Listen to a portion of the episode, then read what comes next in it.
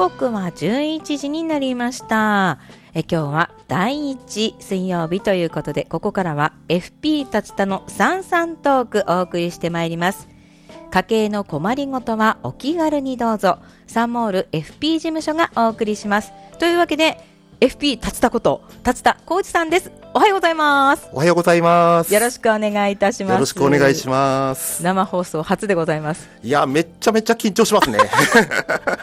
前にね、えー、事前収録した時まさに同じスタジオでやったんですけれどもやっぱり事前収録とは違う。いや違いますねやっぱりねうん、あのきちんと番組30分で終えられるかどうかが不安でしょうがないんですけどね。大丈夫です。多少あの30分が33分になろうと35分になろうとあの硬いこと言いませんので、今日はゆっくりとですね、こう大事なテーマですから物価高に打ち勝つための家計の見直し術、えー、お話しいただければと思いますが、達さんまずですね、はい、今まさに発売中のラブオタル2月号。この間 FM オタルに届きまして見ましたらバッチリと達田さん写真に出てるじゃないですか。ありがとうございます。はい、ページ数15ページでございます。はい、私も買いました。FM 小樽のね、番組紹介ということで、えー、小樽ベース白メガネラジオとホープ働く希望とともに、FP 達田の三々トークも載っております。ぜひ、ラブ小樽ご覧になっていただきたいですね。そうですね。よろしくお願いします。はい。まあ、この中にも書いてありますが、サンモール FP 事務所の代表であります、達田浩二さんに、住宅ローンですとか、教育資金、年金や保険のほか、まあ、独自の資産形成などについて、幅広くお金についてお話しいただく30分の番組となってます。毎月第1水曜日にね、お送りしますので、ぜひ今後ともお付き合いのほどお願いいたします。はい。よろしくお願いします。はい。まあ、あのー、2月1日ですよ。そうですね。寒くなっておりますけれども風邪などひいてませんか？今のところ大丈夫ですけどね。大丈夫ですか？寒いの苦手ではない？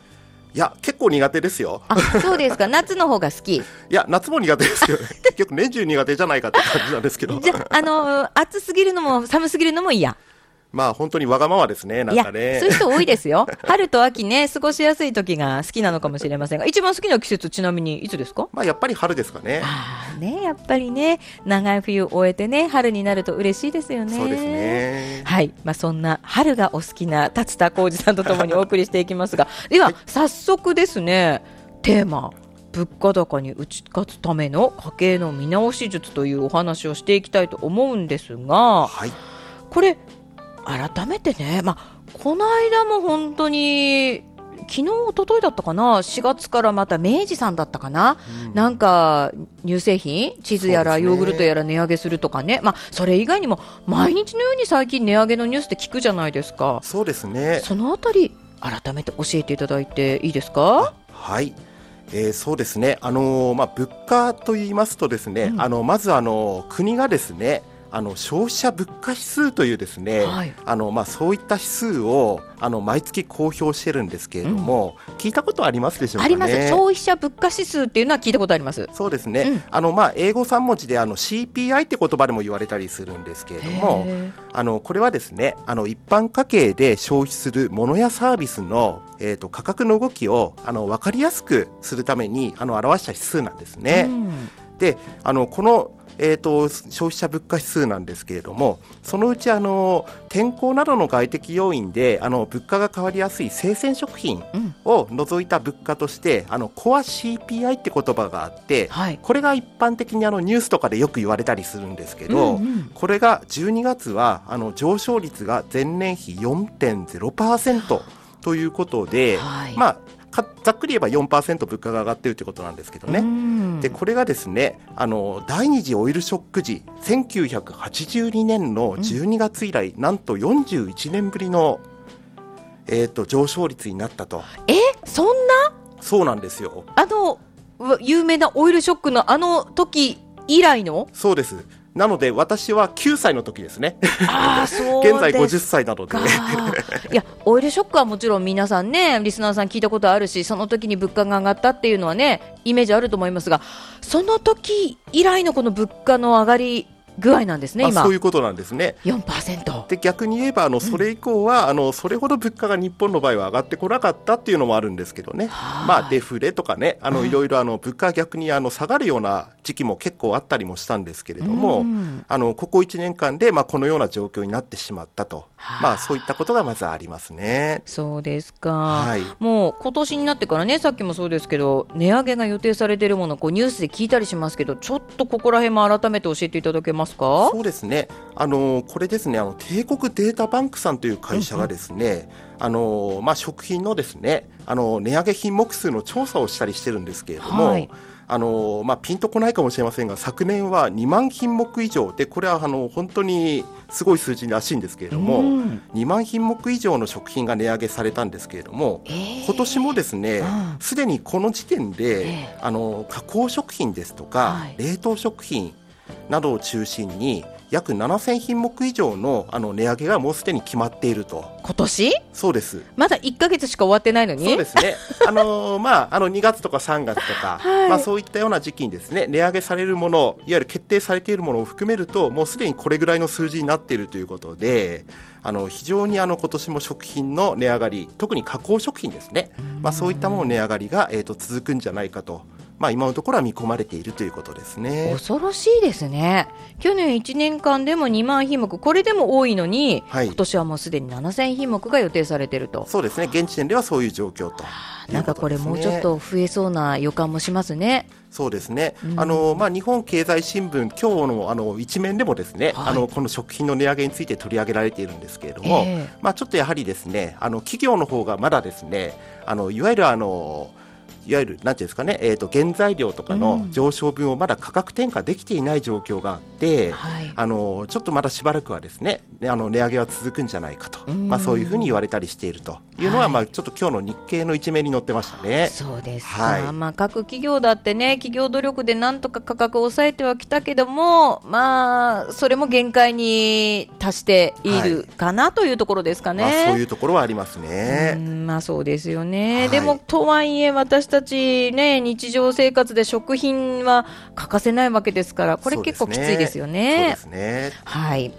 でまあよく言われるのは物価が上がれば賃金も上がればね当然まあなんとかなるトントンというかねねりますけどあのおっしゃる通りです。はい賃金ってでもなんかあんまり上がってるっていうニュースあんまり聞かないんですけどそうですね。あのこちらもですね、うんあの国の厚生労働省が、うんあの毎月ですね、あの毎月勤労統計調査というですね、はい。調査を行ってまして、ええまあざっくり言うとあのまあ労働者のですね賃金を調べる調査なんですね。うん。でこちらを見ますとですね、あの直近では11月分までデータが出てるんですけど、はい。あの賃金もあの昨年よりは2%近くは上昇してるんですよ。あ。そうなんだ、はい。ただ、それ以上に先ほどお話ししたように物価が上がっているので、あいわゆるあの物価を変動をですね、あの考慮した賃金、これ実質賃金って言葉を使うんですけど、うん。その実質賃金で言いますと、前年比、えー、と2.5%の減少と。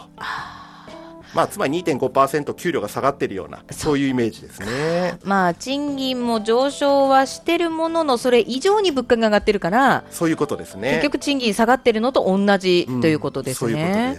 まあ、ちなみに私は上がってませんけどね まあそういう人だって多いですよね。まあ、そうでしょうね。ってことは、まあもろはい4%賃金が下がってると同じぐらいの、まあ、打撃を受けているお宅だってあるってことですよまあ、ね。そういうことにはなりますよね。いやー。はい。まあ、中でもね、ちょっとこうユニクロとか、ね。大きい会社、まあ、ファーストリテイリングですか、はい。柳井さんがドドンと上げちゃうよみたいな、そういう、まあ、特殊なというかね、すごく先進的な会社もありますけど、多くの中小企業、零細企業はなかなかそうはいかないっていうところでしょうかね。そうですね。あの、まあ、今お話あったように、あの、一部の大企業などではですね、あの、大幅な賃上げの動きも出てきてるんですけど、はいただそれがですね、あの、中小企業ですとか、うん。まあ、ひいてはあの、パートタイムの労働者の方にですね、はい。どこまで波及するかというのは、ちょっとまだ現状ですね。うん。未知数なところはありますね。そうですね、はい。本当だから物価が上がってもね、まあ、ち金融量もそれ以上上がってるようだったらあの心もそれほどねざわつかず穏やかに暮らせるんですけどなかなかそうはいかない状況ということですね。そうですね。まあ、春闘とかよく聞くじゃないですか、そうですね。賃上げ、ねはい。あれどうなんですか、今年？まあ、そうですね、今のところあのそういった事情もあってですね、うん、あのまあ春闘も昨年よりはあのまあ上がるんじゃないかっていうかですね、うん、あのいわゆるあの経営者側の方もですね、うん、あのそれをいろいろ考慮してはいるようなんですけれどもね、ただあのまあ実際じゃああの物価上昇分がすべてカバーできるかと言われると、まあちょっとそれもまだ未知数なところはありますね。そっか、はい、まあやっぱり厳しい状況が続きそうということなので、まあとなると大事なのはまあ自営といいますか自分たちでできること家計の見直しということになりますかね。そういうことになるなりますね。はい、はい、というわけで今日はもうしっかりですね FP 達田達田浩二さんにですね家計の見直しのお話聞いていきたいと思うんですが、はい、なんか話によると家計を見直す以前にまず大切なことがあるそうで。そうですね。はい。あのまあ私もあのまあ家計の見直しのご相談、うん、えっ、ー、とまああのもう何件もですね受けたりしてるんですけど、はい、その中でですねまずあのまあ今日この後家計の見直し術のお話ってことなんですけど、うん、まず大切なことを先に2つ話したいと思うんですよ。はい、2つ。はい。で1つ目なんですけど。うんあの支出額はいわゆるあの生活費のですね、うん、支出額はやはり常に把握しておきたいですねってことなんですね。はいはい、で一番ベストなのはあの家計簿をつける。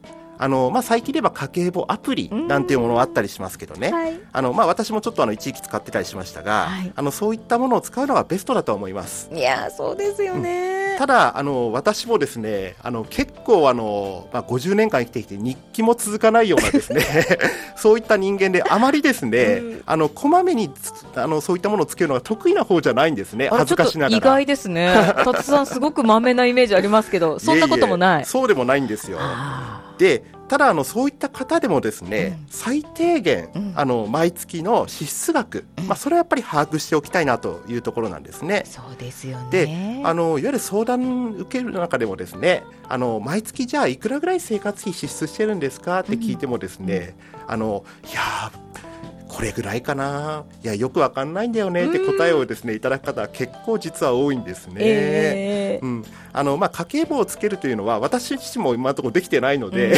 あのまあ、これはあの私できないことをちょっと今日お勧めするつもりもないので、はい、あのあまり言いたくはないんですけれども、あのただですね私がやってることとしては、はい、あの毎月月末にですねあの、まあ、いわゆるあの使っている通帳とか、うん、あのあるいは電子マネーの残高とかそういったのを集めてですね、はい、それをエクセルの表に打ち込んで、はい、あのそしてですねあの毎月の支出額あこれぐらい使ったんだねっていうのをですね、うん、把握したりしてるんですよ。やっぱり偉いですね。これだけやるだけでもですね、うん、全然違うので、はい、はい、あのぜひあのこれは取り入れてほしいななんて思ってるんですね。まあ、そうですね。今聞いてすごくふと思いましたけどあの電気代とか、まあ、水道代とか何でもそうですけどそういうのって結構通帳とかに記帳されるじゃないですか、ね、記入されるじゃないですか。一番こう変動してくるのって食費ですけれど全部引いていけばまあ、大体食費とかになりますもんね。うん、まあそうですね。うん、まあ雑費もあるけど、あのまずあの総額だけ把握できれば、うん、じゃあ次どこをあの削っていこうかってことが少し見えやすくなると思うんですよ。うん、そうですね、はい、なのであのそういったことだけでも始められるといいのかななんて思いますね。そうですね。まあ私もですね一時期は家計簿頑張ってつけてたんですけど 1年間まるまる頑張れたのは、えー、48年生きてきて1年だけというね。あとはやっぱり途中で挫折したりだとかなんか領収書溜まってくるたびにレシートね。なんかね、すぐやればいいのにね、あれ、なかなかできないもんですよね。そうですね。でもまあ、そういう細かいところまでやらなくても、まあ、1か月の支出額を抑えておくだけでもいいと。そうですね、はい、でそこからどれだけあの削るかっていうのを次に考えていくっていう、うん、そういう感じでいいのかなと思いますね。わかりました、はい、じゃあまずこれが家計を見直す前に大事なことの1、はい、では大事なことの2は何でしょう？はい。あのこれはですねあの家計の見直しはワンチームでって、うん、あのワンチーム昔あのラグビーのワールドカップでありましたけど、ねはい、あの一般的には一般的になんですけどねあの家計の見直しってやはりあの家族全員が問題を共有しないと、うん、なかなかうまくいかない場合が多いんですね。お母さんだけ頑張ってもダメ。そうそうそう。うん、あのかえってあの家族仲がこじれたりしてしまうような そういったようなこともあのありがちなんですね。なのであのまああのまあ他の FP さんがどうしてるかちょっとわからないんですけどね。あのまあご相談を受けていても、あのご主人の乗り気がないようなケースもあったりするので、はい、あのこういった家計の見直しのですねご相談はかなできればあの夫婦ご一緒にあの受けてくださいと、はい、まあそういうふうにあの必ず言うようにはしてますね。まあそうですよね。まず問題を共有しないとね。そういうことですね。奥さん一人で張り切ってもね。そうなんですよ。何ママ急にケチケチしだしてとかって言われちゃいますもんね。そうですね。でお母さんがただストレスを抱えるだけみたいなね。まあちょっとそういったことにもなりがちだということですね。わかりました。じゃあぜひワンチームでというのがね大事な、えー、ことの二つ目ということです。はい。はい、というわけでじゃあねその二つがもしできたとしまして、はい、いよいよ家計の見直しですけれども、はい、家計を見直す手段って改めて何ですか？そうですねあの一般的にあの家計を見直すというと例えば田口さんだったらどういった方法をまず考えますかね？もう副業とか？ああなるほど。あ素晴らしいですね。お金をまず増やす。うん、そうですね、うん、あのお金を増やす、まずこれも大事な考え方ですし、うんはい、逆にあの、まあ、多くの方はですね、あのいわゆる支出を減らすと、まあそうですね、うん、そういったことを考えられる方も多いかと思うんですね。はい、で、えーと、私、ちょっとあの3つお話をしたいと思うんですけど、まず1つ目があのその収入を増やすということですね。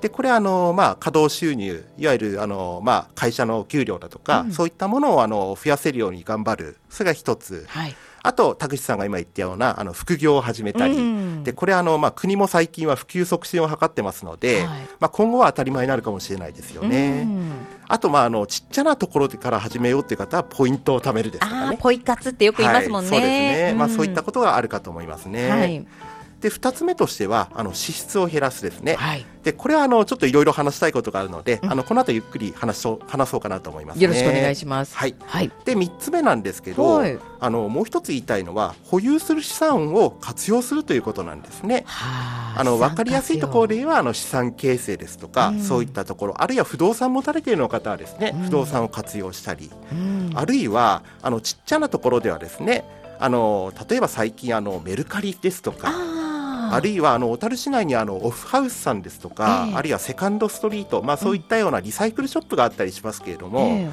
あのまあそういったようなですねいわゆるあの中古品をうまく活用する、うん、まあ、そういったような方法が一つあるかなと思うんですよね。はい。まあ、家にある不要なものを売って、まあ、多少でもそれでお金になればね、まあ、それはそれでいいですしね。まあ、一時しのぎという考え方もあるんですけれども、うん、あのただ活用できるものはうまく活用したいなというところですよね。そうですね、はい。えー、収入を増やすか支出を増やすかそして支出を減らす、ね、支出を減らすですね、はい、支出を減らすか、はい、あもしくは資産を活用すると。そうですね。いうところですね。はい。わかりました。じゃあここはまあ後でじっくりと聞いていきたいというところもありますので、はい、1曲ね挟みたいなと思うんですけれども、はい、何の曲にいたしましょうか？そうですね。あの私最近あの大好きなアーティストで、うん、博士太郎さんという方がいわゆるバイオリニストですね、えー、いらっしゃるんですけどあの結構私あの最近コンサートとかあの札幌に来た時には、あの結構行ったりするんですよ。はい、はいあのでぜひ今日はあの博士太郎さんの曲をということで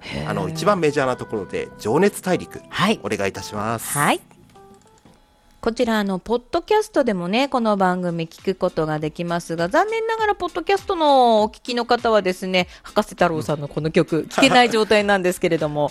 そうですね。たったさんあれですか？お一人でコンサート行かれるんですか？えっ、ー、とですね、はい、うちはあの必ずあの妻と。あら素敵。行くようにしてますね。奥様と博士太郎さんのコンサート、はい、そうですね。いいよ仲良しですね。ちょっと時間があるときにはそんな奥様とのお話も聞いていきたいところですが。いや、はい、でもまずは気になる今日は家計のね、はい、お話ということで、では先ほどもお話がありました。支出を減らす、ここをね詳しくお話しいただくという話でしたけれども、では詳しく教えていただけますか？はいまあ、そうですね、あの支出を減らす、まあ、この後ちょっといくつかですね、あの私が考えついた方法を、うんうん、あのお話ししようと思うんですけれども、はい、あの正直なところあのこの番組あの家計の主婦の方、うん、あの家庭の主婦の方がですね多分たくさん聞かれていると思うんで、うん、まあ、私がお話しすることは結構あの、まあ、それこそあの釈迦に説法みたいな そういったところもあるかもしれないんですけれどもベテラン主婦にはね、まあ、あの何か一つでもですね、うん、あの取り入れられることがあればぜひあの取り入れていただきたいなと思ってるんですね。はい、であの例えば田口さんが、あの考える支出を減らす方法って何かあったりしますか、はい、いやもう本当に簡単なっていうかいつもやってることはまあ、例えばもう電気消すとか、うん。要は電気代とかを減らすための電気をなるべくこまめに消すとか、あとまあ食費もだんだん月末になってくる、給料日に近づいてくるにつれて、あの食費が足りなくなってくるから、ご飯の内容が粗末になるみたいな感じですかね。はい。まあ、あの電気に関してはですねあのこれも北電さんがですね、はい。うん、あのなんか3割程度そうそう6月から値上げをするようなはい。あのでこれを国に申請したというですね、そういったニュースもあったりして、まあ、電気代もですね、はい。結構あの、まあ、あの国が1月からですね、まあ、補助を開始しますけれども、まあ、それも吹っ飛ぶような値上げをですね、まあ、6月から予定されていると、はい。うんまあ、申請したということはありますよね。うん。はいあのそれであのちょっと私がですねあの考える支出を減らす方法ということで、はいえー、とまずその前にですねあの支出というものにはですね、あのこれ FP の教科書的な話になるんですけど、はいあの固定費と変動費って言葉聞いたことありますか、私も一応主婦ですので、そこは聞いたことありますよ。素晴らしいです。はい。はい。あの、支出には、あの、固定費と変動費があって、まあ、簡単に言いますとですね、固定費っていうのは、あの、まあ、月単位や年単位でコンスタントに支払いのある支出ですね。うんで、あの、例えば分かりやすいところで言ったら、住宅費、あと水道光熱費、はいあと通信費ですとか保険料ですね。うんうんあと、あの、まあ、車の関係費とか、あと最近では、あの、サブスクリプションサービスっていわれる定額サービスですね。はいまあ、そういったものもあったりしますね。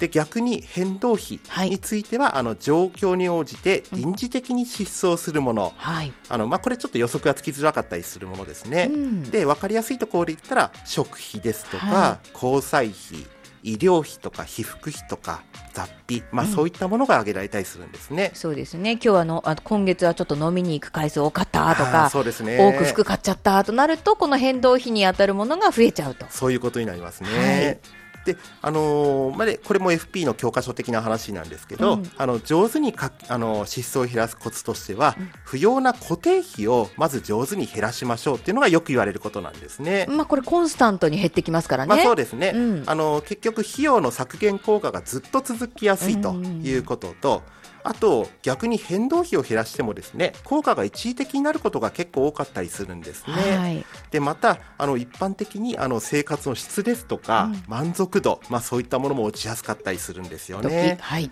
それこそあの今田口さんがお話しした、あの食事を一品減らすとか そういったやり方が、まあ、一般の家庭でもですねよく用いられたりすると思うんですけれども、FP 的な考え方としてはやはりこれは最終手段と。あましてやお父さんのお小遣いを減らすなんていうのもですね、まあ、それに当たるんですけれども あのそういったものはできるだけ最終手段にするっていうのが私たちの考え方ですーね。はい、そうなんですね。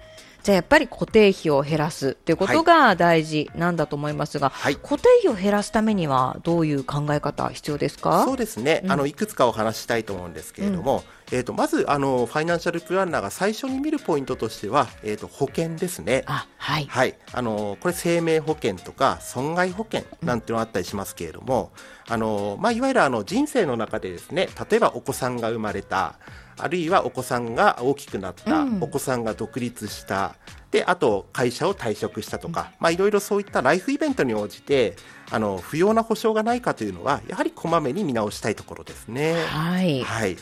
で、あともう一つですね、あのーまあ、例えば、えっ、と、万が一、あの、不幸にしてお亡くなりになれた、ご主人さんが、ご主人あるいは奥様がお亡くなりになれた時に、うん。そういった生活費の保証ですね、まあ、そういったものを保険かけるときは、あの、まあ、定期保険っていうのは、まあ、昔からあったりしますけれども、はい。まあ、それは、それよりもですね、生活費に関しては、うん。収入保障保険っていうですね、いわゆるこれ保険期間の経過に伴って、だんだん死亡保障額が少なくなるはい。保険なんですけど、まあ、こういったものを活用するというのも一つの手ですね。そうですね。はいはい。でまあ、大体これあの、まあ、きちんとしたデータがないので何とも言えないんですけど、うん体感的には3割ぐらい保険料が違うんじゃないかなと思いますね。ああ、そうですか。はいはい。あとあの意外とですね、あの今、生命保険っていうのは結構言われたりするんですけど損害保険もですね、うん。あの結構見直せたりする場合もありますね。はい。でまあ、これはあのちょっとまた話すとすごく長くなってしまうんで、うん。また回改めてあはい。やりたいなと思いますね。わかりました。はい。えー保険以外にも固定費を減らすためはい。のポイントありますか、まあ、2つ目としてはですねこれは結構前から言われたりしますけど、携帯電話料金とか、はい。い、わゆる通信費ですね、うんであのまあ、昔からあのサブブランドいわゆるあの、まあ、Y モバイルさんですとか、ええ。まあえー、と UQ UQ さんとかもそうかな、うんうんうん。あるいはあの格安 SIM、はい。まあ、そういったものへ変更っていうのはよ以前から言われたりしたんですけどね、はい。まあ、最近はあの三大キャリア、うん。いわゆるドコモさん au さんソフトバンクさんが提供するようなオンラインの専用プランっていうのもあったりしますね。出てますよね。はいうんまあ、アハもポボ、えー、と LINE もですか、うん。まあ、そういったものも大手の安心感という部分で、まあ、有力な選択肢になったかなというそういった感じもしますね。はい。であのこういったものに変更することで、うんあのまあ、月々3000円以上うんの効果が、えー、と見込める場合もありますね。はい、これ大きいですよね。はい。うん。えーただあのデメリットもあってですね、あのまあ、サポート対応が、えーとまあ、オンラインになってしまうとか、うん。あと一部のサービスが利用できなかったり、はい。あるいは家族割が使えないとかまあ、そういったデメリットもあったりするんで、うん。まあ、そういったデメリットに問題がないなら、あのお勧めできるかなと思いますね。はい、わかりました。携帯電話料金ね。はいはい。あともう一つ付け加えると、うんあの特にオンライン専用プランへの契約変更、うんあのまあ、私もだんだん年配の域に近づいてくると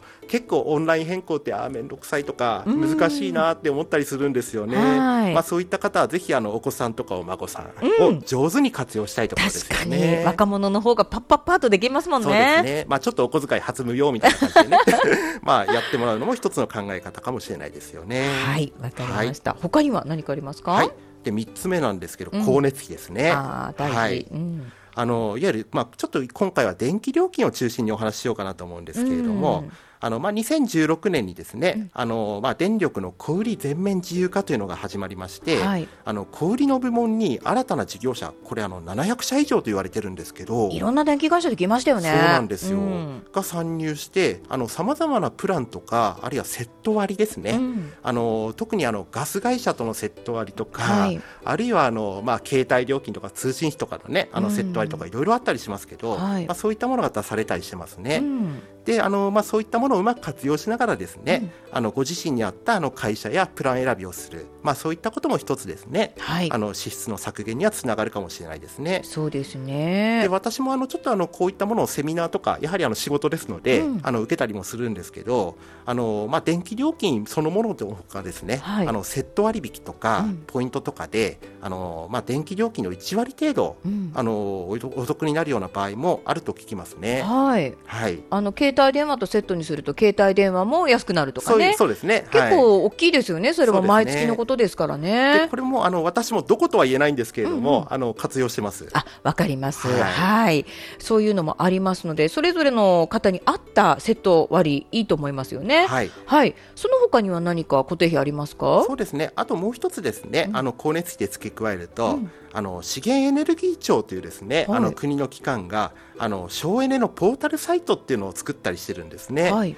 で、あのそういったものを見ながらですね、あのご自身に合った節電策、まあこういったものをですね、あの取り入れるといいかもしれないですね。うん例えば。あの冷蔵庫に物を詰めすぎないことはい。これをやると約1360円の節約になりますと。まあ、これ年額ですね。はい。あと暖房便座を使わないときは蓋を閉めること。はい。まあ、お父さんとか開けたりしてませんか？なんてありますけれども、ねえうん。あのまあ、約1080円の節約になりますよとか、はい。はい、あと葉物野菜の下ごしらえには電子レンジを使用しましょうとか、はまあ、これも年約940円の節約になりますとか。あ。あとエアコン。ンのフィルターは月に1回か2回清掃しましょう、うん。まあ、これで約990円の節約になるとかですね、うんまあ、そういったことはいろいろ書かれたりしてますので、はい。まあ、こういったものをうまく活用するっていうのは一つあるかもしれないですよね。今言ったのだって全部まあうまくやっていけば、ね、年間何千かの節約になったりするわけですからそうね。まあ、塵も積もればっていう本当ですよね、はい。うん、大きいかなと思います、ははいい。そして他には何かありますか、えー、と最後に、えー、と習い事やサブスクリプションサービスですね。はいまあ、これはあの、まあえー、と費用対効果っていうのをぜひ再検討すべきっていうところですよね。で特にあのコロナ禍でおうち時間が増えたこともあって、うんサブスクリプションサービスにたくさんいわゆる動画サイトとか、うんあのまあ、そういったものにたくさん加入された方もいらっしゃったりすると思うんですね。はいあのまあ、そういった方もいらっしゃる中でですね、うん。あのぜひこういったものをちょっと見直してみたいところですよね。本当ですね。田口さんどうですか？いや本当につい先日私何々加め加入してたっけと思ってサブサブスクですね。出してみたら書き出してみたら結構だ入っててそれが一個一個はね500円つうん月500円だったり、まあ、せいぜい980円だったりするんですけど、それが5個、6個となってくると、何千円にもなりますよね。そうですよね。これが1年間となったら結構な金額だなと思って、もう真剣にどれかをやめようと思いました。ねまあ、我が家もですね、ちょっとあのそういったものをちょっと見直したりとかね、うん、あのまあ、こまめにするようにはしてますけれども、はい、やはりちょっとこれはやはりですね、あの費用対効果っていうのはぜひ考えたいところですよね。本当そうですね。まあ、いろいろなね、固定費の減らすためのチェックポイントってあると思います。まあ、一番ね、大きな、例えば、住宅費？家安いところに引っ越すとかね、うん、できればいいですけどそれはなかなかねまあそうですね、ね、ちょっとハードル高いですよね。まずは今ねあのおっしゃったようなところ割とやりやすい取り組みやすいところからやっていきたいですよね、はい、そうですね。はい。わかりました。まあそのような固定費を上手に減らすもの、はい、ことが支出を減らすためのポイントになるのではないかというところなんですが、まあさっきも達さんちょっと言ってましたけどとはいえもう私の段階では結構やってるんですよと、うん、でもまだもうちょっと家計を見直したい。これはもうプロの手を借りたいってなった時例えばですよ達田さんのところに行ってファイナンシャルプランナーお金のプロにもう一度お金のその支出について、まあ、家計の見直しについてちゃんと見てもらいたいという方もいるじゃないですか。そうですね。これちなみになんですけど、まあ、目の前にして言うのもなんなんですけど FP にお願いすると何が良いことがあるんでしょうか？そうですね、うん、あの3つあるかなと思うんですよ。はい、でまず1つ目なんですけど、えー、あのファイナンシャルプランナーって家計に関するさまざまな統計データを常に調べてあのあ知識をアップデートしてたりするんです。ねさっきも日経の、ね、一面の話出ましたけどね。はい、はいうん、なのであのいわゆるあの収入とか支出のあの客観的にチェックすることができる。あ。の例えば他の世帯と比べて、我が家どうなんだろうとか、そういったのってまさかあの、まあ、聞ければいいですけどね、うん、お隣さんに、うん、あのまあ、ただなかなか聞けない部分もあるじゃないですか。はい、まあそういったような時にですねあのファイナンシャルプランナーに聞いてみてっていうのは一つか、うん、あのあるかなと思うんですよね。そうですね。全体のデータと自分の家計を比べるなんてことはなかなか一般家庭一人だけではできないですもんね。はい、はい、あとは？で2つ目としては、うん、あの必要な額を見える化できるということですね。はい、あのまあ、ファイナンシャルプランナーでよくあのライフプランソフトなんかを使って将来の収支を見える化したりして、うん、あの必要な額を明確にすることができるんですね。はい、なので、まあ、そういったことをすることで、うん、あの何をすべきかが明確になってモチベーションもアップしたりする、うん、まあ、そういったことがあるかと思いますね。そうですね、まあ、例えばお子さんのいる家庭だったらね大体何年後にどのぐらいお金が必要なのかとかありますもんね。とこないですよね。そうですよね、はい、それが明確化されるとじゃあいつまでにいくらぐらい貯めといた方がいいとかっていうのが分かりますまあ、そうですね、まあ、あの不安も解消できる部分もあるのかなと思うんですよ。はい。はい、モチベーションのアップにもつながりますね。はい、はい、もう一つは何でしょう？はい3つ目が一人一人に適した方法をご提案できるということですね。はい、あのまあ、お客様一人一人に適した見直し方法ってやっぱり違ったりするわけなんですよ。うん。はい、特にあの趣味とか生きがいへのお金のかけ方、うん、まあ、そういったものは人それぞれですよね。はい、でまあ、そういったこともありますので、うん、あの一人一人に適した見直し方法を一緒に考えて、提案することができるっていうことですね。そうですよね、はい、これ、本当に一概にね言えないですもんね、その家庭のその人数、状況、年齢にもよるでしょうし、まあ、確かにその車を持ってるか持ってないかとか、はい、いろいろその家庭、家庭の事情ってありますもんね。はい、そうですね。はい、それを、まあ、自分たちだけで考えるのではなく、やはりそのプロにきちっと見てもらって適した見直し方法を一緒に考えてもらえる、はい、そしてご提案いただけると。そういうことですね。そっかやっぱりね、はい、大きいですよね。自分たちだけじゃなかなか気づかないところとかも気づけるんじゃないですか？そうですね、うん、あのご相談後にですね、うん、あのよくあの言われるのは新たな気づきを得ることができたってことはよく言われるんですよ。まあ、あの結局これが一番大きいんじゃないかななんて思ったりしますね。そうですか。なんかもし紹介できる範囲でいいんですけど、はい、なんかそういうお客様から具体的なこんなこと気づかなかったわみたいななんか例とかってあります？そうですね。あの過去のご相談でまあアドバイスをしたことって結構たくさんあったり、多かれ少なかれあったりするんですけれども。はい例えば大きな見直しとかでは、うん、あのまあ、住宅ローンの借り換えとかあるいは、えーと、お車の買い替え計画の見直し、はい、あるいはまあ先ほど言ったような保険の見直しですね、うん。そしてあと小さな見直しで言いますと、まあ、食費ですとか、うん。あるいはサブスクリプションサービスの見直し、うん。あるいは通信費の見直し、うん。まあ、そういったものなどをあのアドバイスした事例は結構多いですね。あそうですか、はあのね、保険は保険屋さんにとか住宅ローンは銀行にとかって思うけど FP に聞けば、まあ、いろんな角度からいろんな視点で見直していただけると、まあ、そういうことになりますね。これ便利ですよね。まあそうですね。あの、結局よろず相談的な感じになりますのでですね。うんはいはい。いやー、わかりました。ぜひ、あのいや、自分たちだけでは、うんちょっともう、ニッチもサッチもいかないみたいなね、えーお宅はぜひ、あの FP に、はいお金のプロに家計の見直しの相談をしてみるというのも一つかと思います。はい。というわけで、今日はですね、えー家計の見直しについていろいろとお話をしてきましたが、今日のまとめとしましては、達さん、何でしょうか？あその前にですね、うん。ちょっと一つ耳寄り情報を入れていいですか？はいはい、何でしょあの今日10時台に、うん。あの確か保健婦さんのコーナーで、あはいはい。野菜を食べましょう。あ。まあそういうコーナーやってましたう、ね。やってました、やってました。はい。はい。実はですね、うん。あの私調べたところですね結構今年あの物価高と言われる中でえ？野菜は安いかったりするんですよそうなんですか？なんか野菜って高いイメージあるけど、そうでもないんだ。あのーそれで私調べたところではですね、えー、と具体的に安いのは、うん。人参やじゃがいもは。ナスあ、は。あ、玉ねぎ。ほそういったものは例年より安いそうですよ。う。なんか、は勝手に高いのかと思ってたら、うん。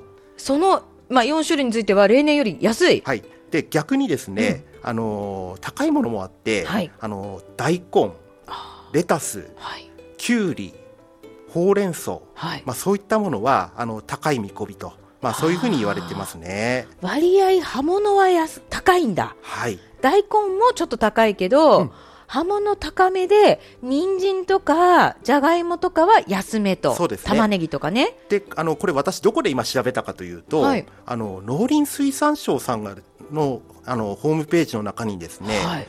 あの札幌の中央卸売市場のあの野菜の入荷量と価格の見通しっていうのがですね月1回実はホームページ上で公表されててはあこれ実は昨日ですね2月の見通しが公表されたんですね。全く知らなかった。まあそうですよね、うんあの多分これ結構レアな情報かもしれないんですけど、はい。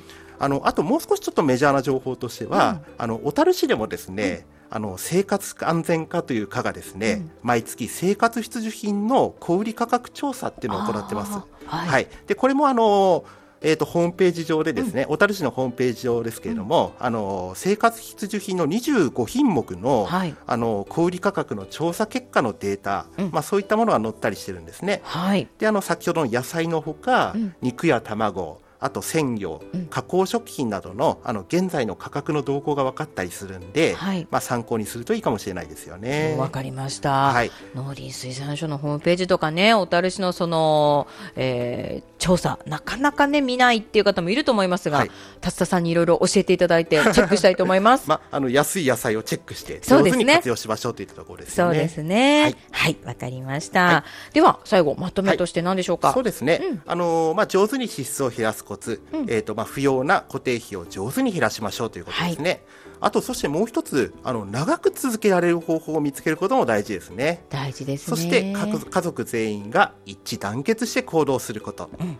でまた続けないと意味がない、まあ、これあのダイエットと同じですよね。そうですね。はい、でできれば楽しく、うんあのゲーム感を持って、あのまあ、ゲーム性ですね、を持ってやりたいところですよね。そうですね。はいまあ、そういうふうに思います。はい。そして、まあ、じっくり考えることができないとか、もう自分だけじゃ無理という方は、FP、お金のプロにご相談とはい、いうところですね。そうですね。はい、わかりました。えー、そして、えー、お知らせも一つありますね。はい。えー、と2月の21日の火曜日、まあ、これ先月もお伝えしましたが、うん小樽同心文化センターで NISA と iDeCo の解説講座を行います。はい。あのまだ参加者募集中ですので、はいあのぜひぜひ、あのーまあ、参加料2200円ということなんですけれども、あのぜひあの元を取れるような情報をたくさんお伝えしたいなと思ってますので、はいあのぜひたくさんのご参加をお待ちしております。私も申し込みました。あもう申し込まれました。はいありがとうございます。兄さんとイデコ、まあ、岸田総理もね、言っております。もう自分でお金をもう増やしていくしかないということで、はいまあ、ただ、全くわからないので、初心者の私も参加させていただきまして、じっくり勉強しようと思っております。はい、よろしくお願いします。ぜひ、あの、まだ参加者募集中ということですので、ね私と一緒に学学びたい方、えー、2月21日火曜日の、えー、講座、夜の講座ですね。そうですね東進文化センターにお問い合わせいただければと思います。はい。はい。というわけで、達田さん、やっぱり今日40分になってしまいました。10分ほどオーバーしてしまいましたやっぱりダメですね。いやいやいやいや、まあ今日はね、あの生放送初回ということで、そういうこともあるんじゃないでしょうか。さらっと来月、はいどういうテーマなのか教えてください。はい、えっ、と、来月は、えっ、と、まあ、先月もお伝えしたように、あの、退職前後のお金の手続きについてお話をしたいと思います。はい、わかりました。まあ、退職金入るお家もあると思いますので、ぜひこちらも聞いていただければと思います。はい。はい。というわけで、えー今日も達田さんと一緒にね、お金の話してまいりましたが、はい最後もリクエストで締めくくりたいと思います。何の曲にしましょうか？はい。えっ、と、じゃあ最後はですね、あの、バックナンバーの、えっ、と、I love you。まあ、これあの、某、あの、国営放送の朝ドアの主題歌になりますけれども、はいあの、こちらをお願いします。はい、わかりました。ではその曲を聴きながらお別れとなります。FP 達田のさんさんトーク。この時間は家計のお困りごとは気軽にどうぞ。サンモール FP 事務所がお送りしました。えー、達田浩二さんありがとうございました。あありがとうございました。